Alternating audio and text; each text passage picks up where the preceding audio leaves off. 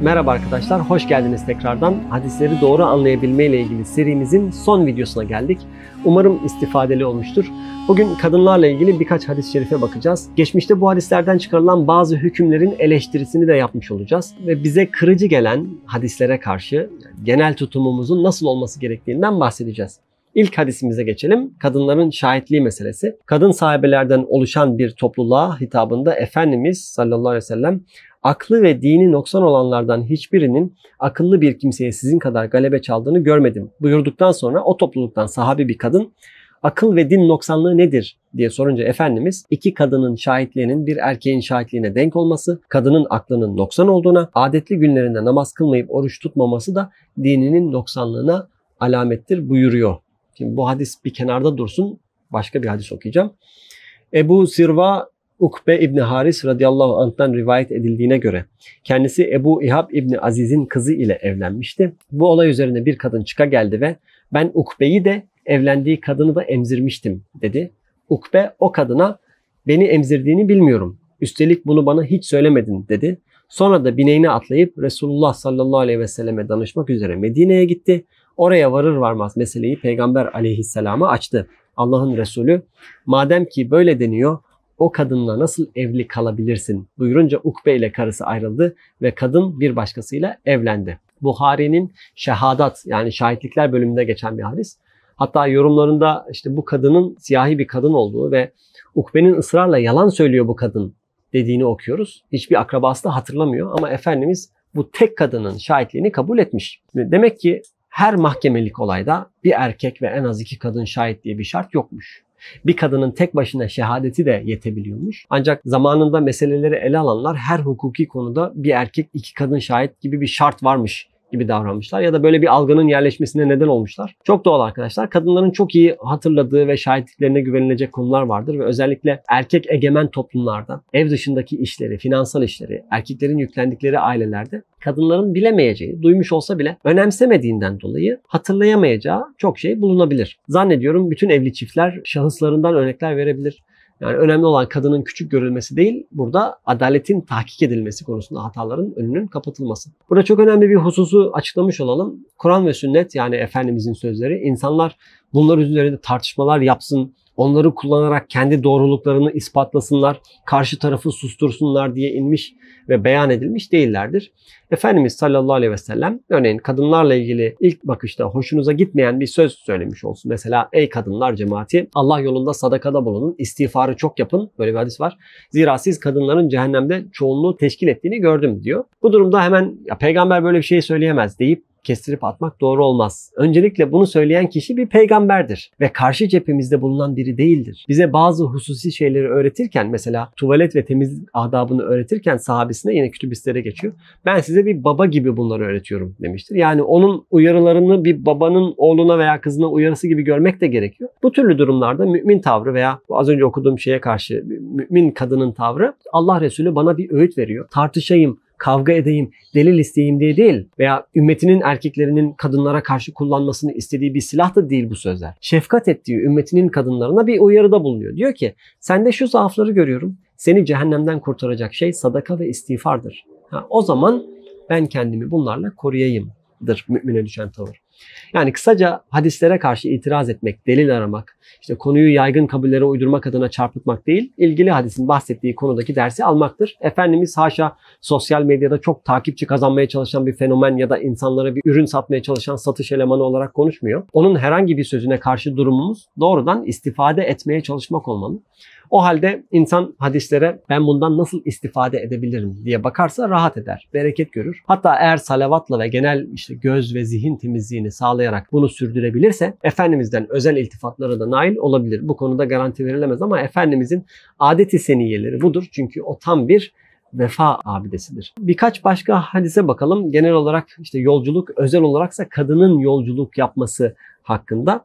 Diyor ki Allah Resulü Allah'a ve ahiret gününe inanan bir kadına bir gece ve gündüz devam edecek bir mesafeye yanında bir mahremi olmadıkça gitmesi helal değildir. Bir başka hadiste kadın iki gecelik bir mesafeye eşi ya da mahremi olmadan yolculuk yapamaz, yapmasın. İşte bununla birlikte işte yolculuk veya yalnız başına yolculukla ilgili birkaç tane hadise de bakacağım. Bu okuyacağım hadisler de kadınlara has değil. İnsanlar yalnızlıktaki mahzuru benim kadar bilselerdi hiçbir atlı tek başına bir gececik olsun yol yapmazdı. Ve hadis kitaplarında yol arkadaşı bölümünde rivayet edilen bir hadiste şöyle.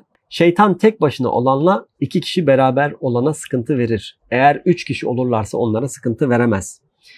Bir başka hadis, bir atlı bir şeytandır, iki atlı iki şeytandır, üç atlı bir gruptur. Ve son hadis, üç kişi yolculuğa çıktıkları takdirde başlarına aralarından birisini emir yani başkan tayin etsinler. Yolculukla ilgili aktardığımız bu altı hadisin tamamı Kütüb-i Sitte'den. Şimdi ilginç bir şey söyleyeceğim. Hadis alimleri veya fıkıh uleması kadınların yalnız başına yolculuklarıyla ilgili hadisleri ele alarak kadının tek başına yolculuğu için haram demişler. Ancak bir atlı bir şeytan, iki atlı iki şeytan hadisinden hareketle erkeğin tek başına veya iki erkeğin iki kişi olarak yolculuk yapmasına haram dememişler. Yahut üç erkek yola çıkınca aralarından birini imam başkan seçmeleri farzdır diyen de olmamış. Şöyle düşün mesela, Efendimiz bir atlı bir şeytandır demek yerine bir kadın yolcu bir şeytandır, iki kadın yolcu iki şeytandır, üç kadın yolcu bir gruptur demiş olsaydı yalnız başına yolculuk yapan bir veya iki kadın hakkında kitaplarda neler neler yazılacağını tahmin edersiniz. Ama tek başına yolculuğa çıkan hiçbir atlıya veya erkeğe şeytan nazarıyla bakılmıyor, değil mi? Şimdi bu hadislere topluca bakılınca Efendimizin genel olarak yolculuk konusunda bir hassasiyetinin olduğu anlaşılıyor. Bunun yanında o dönemdeki seyahat şartlarının da bilinmesi gerekiyor ki yolculuk denilince tam olarak nasıl bir faaliyetin kastedildiği tam olarak anlaşılsın. Hani o dönemin seyahat şartlarına baktığımızda insanların en az birkaç kişiden ya da daha kalabalık gruplardan oluşan kervanlarla ve binek hayvanlar üzerinde yahut yürüyerek seyahat ettiklerini görüyoruz. O dönemde sırf yolculuk için önceden inşa edilmiş yollar yoktu ve yolculuklar genellikle yolculuk yapılacak coğrafyayı bilen kılavuzlar öncülüğünde gerçekleşmekteydi. Gece konaklamaları ise işte kervansaraylar, hanlar gibi yapılar olmadığından dolayı açık alanlardaki çadırlarda veya mağaralarda yapılmaktaydı. Kervanlar da, yolcular da sürekli saldırı tehdidi altındaydı. Diğer taraftan Efendimizin sallallahu aleyhi ve sellem yaşadığı yakın çevrede manevi bir atmosfer oluşmuştu. Medine'den biraz uzaklaşmaya başlayınca müşrik kabilelerin çoğunlukta olduğu bir coğrafyaya adım atılmış demekti. Yani dolayısıyla yolculuk yapmak demek Medine gibi manevi ve nurani bir atmosferden ayrılmak anlamına da gelecekti. Ve Efendimiz yolculuk niyetinde olan Müslümanları tek başlarına Medine'den ayrılmamaları konusunda her fırsatta uyarmıştı denilebilir. Dönemin maddi veya manevi ortamını veya başka değişkenleri nazara alarak farklı nedenlere de ulaşılabilir. Ancak bu hadislerden sadece kadının tek başına yolculuğu haramdır gibi sati bir hüküm çıkarılıyorsa meseleye çağın nazarı girmiş, kişisel bakış açıları ve maddi kültürün etkileri bulaşmış demektir. Böyle bir durumda o kişisel bakış açıları ve kültürel değerlendirmelerle bugüne kadar gelinmiş ve işler tuhaf bir hal almış. Bu noktada şu ilkeyi her zaman hatırlamakta ve hatırlatmakta fayda var. Hadis metinleri Efendimizin ağzından çıktıkları haliyle doğrudan dine dair ise ve aksi yönde bir şey belirtilmemişse bizzat dini belirler. Zaten Kur'an da bu nedenle peygamber size ne verdiyse onu alın, size ne yasakladıysa ondan sakının, Allah'tan korkun gibi ayetlerle Efendimiz'e itaati emretmekte. Fakat mesela yolculuk meselesi direkt dine ait bir şey değil. Hadisin gerçekten sahih olduğunu anlaşılır anlaşılmaz. Madem bu söz Efendimiz'e aittir, o halde sorgusuz sualsiz kabul edeceğiz ve uygulayacağız demekten ziyade öncelikle bu konuyla ilgili tüm hadislerin ve bağlamlarının bilinmesi ve ona göre anlamlandırabilmesi önemlidir. Şimdi buraya kadar anlattığımız her şeyin kısa bir özetini yapalım arkadaşlar.